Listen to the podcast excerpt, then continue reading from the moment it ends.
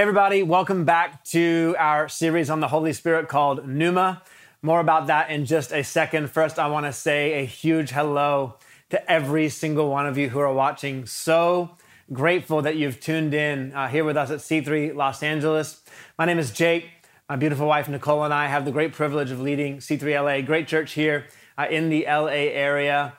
And uh, so looking forward to when we can come together in person again. I know you all are as well. But at the same time, so grateful that as a church, we haven't missed a beat. We've been gathering every single week right here for Church Online, but also taking the experience all throughout the week with our neighborhood groups, gathering over Zoom calls, and uh, just staying connected with each other um, so intentionally. So proud of every single one of you for that. You guys are giving generously. You're sowing of your lives. You're continuing to believe in the mission of the church. So grateful for every single one of you. I want to invite you to turn with me to the Gospel of John, chapter 14.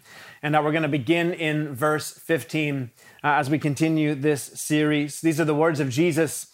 And he says, If you love me, keep my commandments, and I will pray the Father and he will give you another helper, that he may abide with you forever, the Spirit of truth, whom the world cannot receive because it neither sees him nor knows him. But you know him, for he dwells with you and will be in you. I will not leave you orphans, I will come to you. I want to uh, title today's message, The Doppelganger of Jesus. And as we wrap up volume one of this series, um, I want to turn our attention to a term, a word that John records Jesus as using to describe the Holy Spirit throughout the Last Supper. Uh, for those of you who are maybe unfamiliar with the Last Supper, uh, it is, as the name suggests, the final meal that Jesus shared with his disciples uh, on the evening before uh, his crucifixion. And I remind us of that because the setting and the timing of the Last Supper, uh, they provide the context for what Jesus says to his disciples during that meal. And they provide the context for the term that Jesus uses to uh, describe the Holy Spirit. Now, Jesus' words over the course of the Last Supper are often referred to as his final discourse. And they are recorded in John chapters 14, 15, and 16, with chapter 17 being a prayer of Jesus. And in a certain sense, uh, these three chapters in John, they are complementary to the Sermon on the Mount, which Jesus preached and is recorded in Matthew chapters 5, 6, and 7.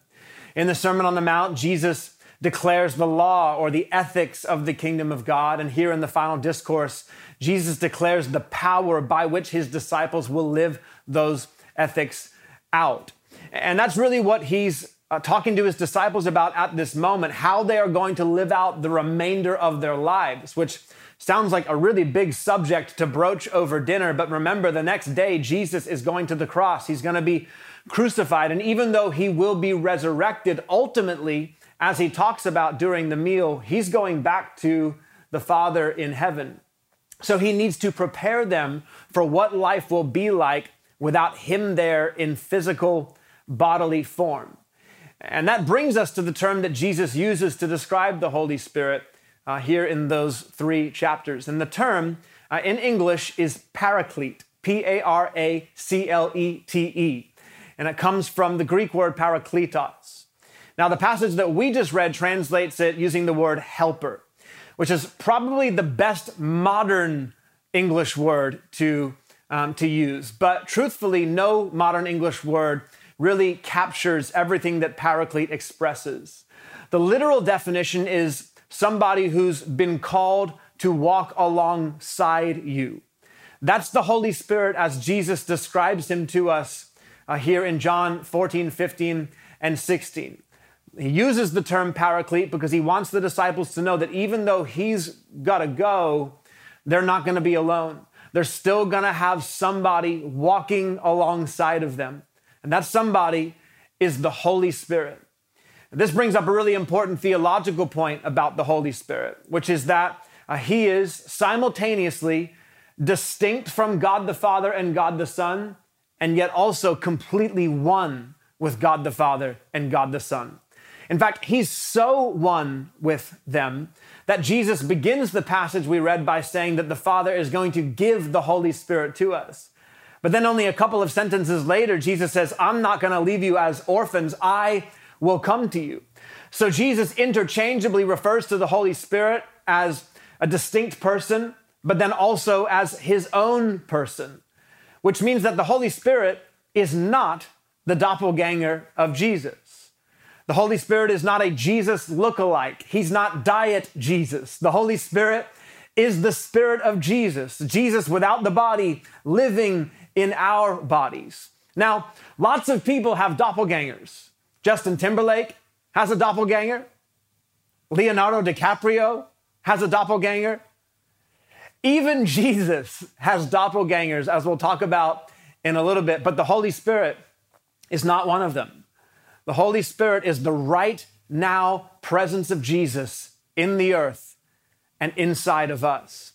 And that's why Jesus uses this term paraclete to describe the Holy Spirit to us because he wants his disciples, he wants us to know that even though he's not here in physical form, he's still here in spiritual form doing what he's always done. What did Jesus do with the disciples for three years? He walked alongside of them. What does the Holy Spirit now do? He walks alongside of us. He's the one who's been called to walk alongside of you. Essentially, you could summarize Jesus here as saying, I've got to go, but the Holy Spirit is coming and He is me with you all the time. Now think about that time frame of always and forever and let that inform the kind of role that the Holy Spirit plays in your life, how significant he is to you. His role is immeasurably big and it's constant from start to eternity. The Holy Spirit is involved in the life of those who believe in the resurrected Jesus. In fact, the Holy Spirit is active in every single person's choice to follow Jesus in the first place. That's why Jesus said in John chapter 3 and verse 5 Most assuredly, uh, I say to you, unless one is born of water and of the Spirit, he cannot enter the kingdom of God. It's why the apostle Paul said in 1 Corinthians chapter 12 and verse 3 that no one can say Jesus is Lord except by the Holy Spirit. What that means is that the Holy Spirit is at work in our hearts before we even begin to believe, and then He's with us every moment of every day after we believe. He's your paraclete, the one who walks beside you, the one who rests in you and on you and with you in order that daily you would take on more of his identity and be the expression of Christ in the earth. And I want to look at what that looks like in your life, what it means for Christ to express himself through the Holy Spirit uh, in you. I want to highlight three different areas that the Holy Spirit transforms you and I into the image uh, of Jesus Christ. We're not going to deep dive into any of them because they'll come up again in volume two of this series, which begins next week. But I at least want to highlight them to you so that you understand the depth of work that the Holy Spirit does in you and through you. The first area is our moral life. When the Holy Spirit lives on the inside of you, he gets involved in your morals. In fact, the Holy Spirit creates brand new morals in you. I said a moment ago that Jesus' promise of the Holy Spirit during the Last Supper is complementary to what he taught in the Sermon on the Mount. Well, just think about the kinds of moral standards that Jesus set during that sermon. Things like murder and adultery as uh, issues that actually begin as small, minute little thoughts and feelings in our heart, which means that none of us are as innocent as we might presume. How about like really truly loving your enemy? I mean, most people I know, myself included, are still trying to figure out loving our neighbor. These are just two great examples of how the moral standard of Jesus, uh, his ethics, are undeniably something which we still require the help and support of Jesus in order to uphold. Thank God we've been given the Holy Spirit in order to lean upon so that we can do this. And you probably lean upon the Holy Spirit in this way more ways than you realize. Like, have you ever prayed this prayer? God, help me forgive that person. Well, that's not a desire that's born of the mind of your flesh. Like our natural fallen man doesn't desire to forgive the people who have hurt us and wronged us deeply at all. That's a desire that's been birthed by the Holy Spirit in you. And that happens because the Holy Spirit is the righteousness of God. Everything that is right about God is embodied in the Holy Spirit who now lives on the inside of you. He's the reason that you start to feel maybe kind of guilty about certain behaviors that you didn't even think twice about before you became a follower of Jesus. That's not bad guilt, that's actually good guilt. Holy guilt, which is the Holy Spirit transforming you into the holiness of Jesus, without which Hebrews 12 and verse 14 says, No one will see the Lord. And that's actually true in a couple of different senses. First of all, if we don't have the holiness of Jesus, we won't see Jesus in eternity. He is perfection, He is holiness. And in order for you and I to stand in His presence and live, we need His holiness. Thank God, the moment we place our faith in Christ, our spirits are made holy in an instant. And then we live the remainder of our lives from the inside out, the Holy Spirit working that holiness into our thoughts and our deeds and, and our actions. A holiness without which no one will see the Lord. The other sense in which that is true is that people around you won't see Christ in you without the Holy Spirit manifesting his holiness in you. Without the Holy Spirit, our lives are nothing more than a hypocritical duality, powerless to actually point people to the risen Christ. I'm so grateful that the Holy Spirit goes to work on my moral life and births and creates new morals in me that make me and make you more like Jesus. The other area that the Holy Spirit presents us as Christ to the world uh, is in our minds. He transforms us uh, into the image of Jesus by going to work on the way that we think. Think about how often Jesus challenged the way his disciples thought. He challenged their thinking on greatness, wealth, prayer, the storms of life, provision, sin, social barriers. I mean, you name it, he challenged them on the way they thought about a lot of different things. And the same is true today. The Holy Spirit wants to rewire our minds if we let him. Because not only is he the righteousness of God, he's also the wisdom of God. He's the truth of God. That's why Jesus called him in that passage that we read, the Spirit of truth.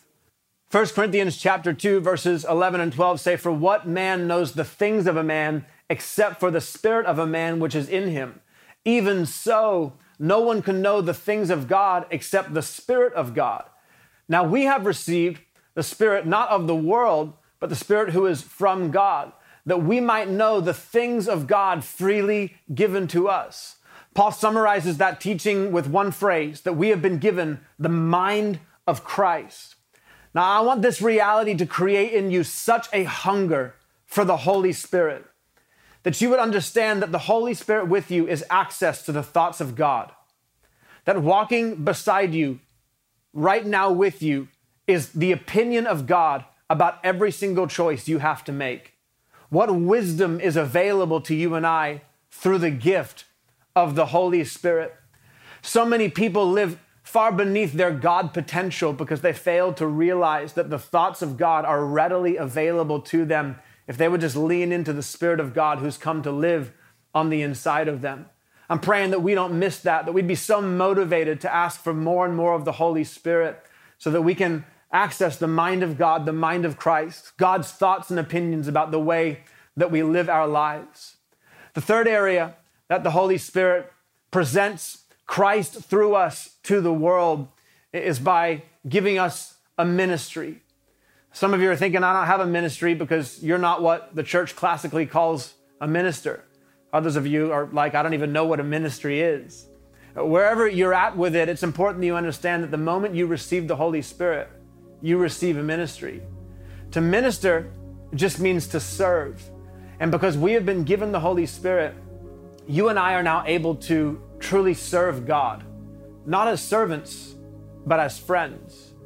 Jesus said to his disciples around that Last Supper meal, No longer do I call you servants, I call you friends.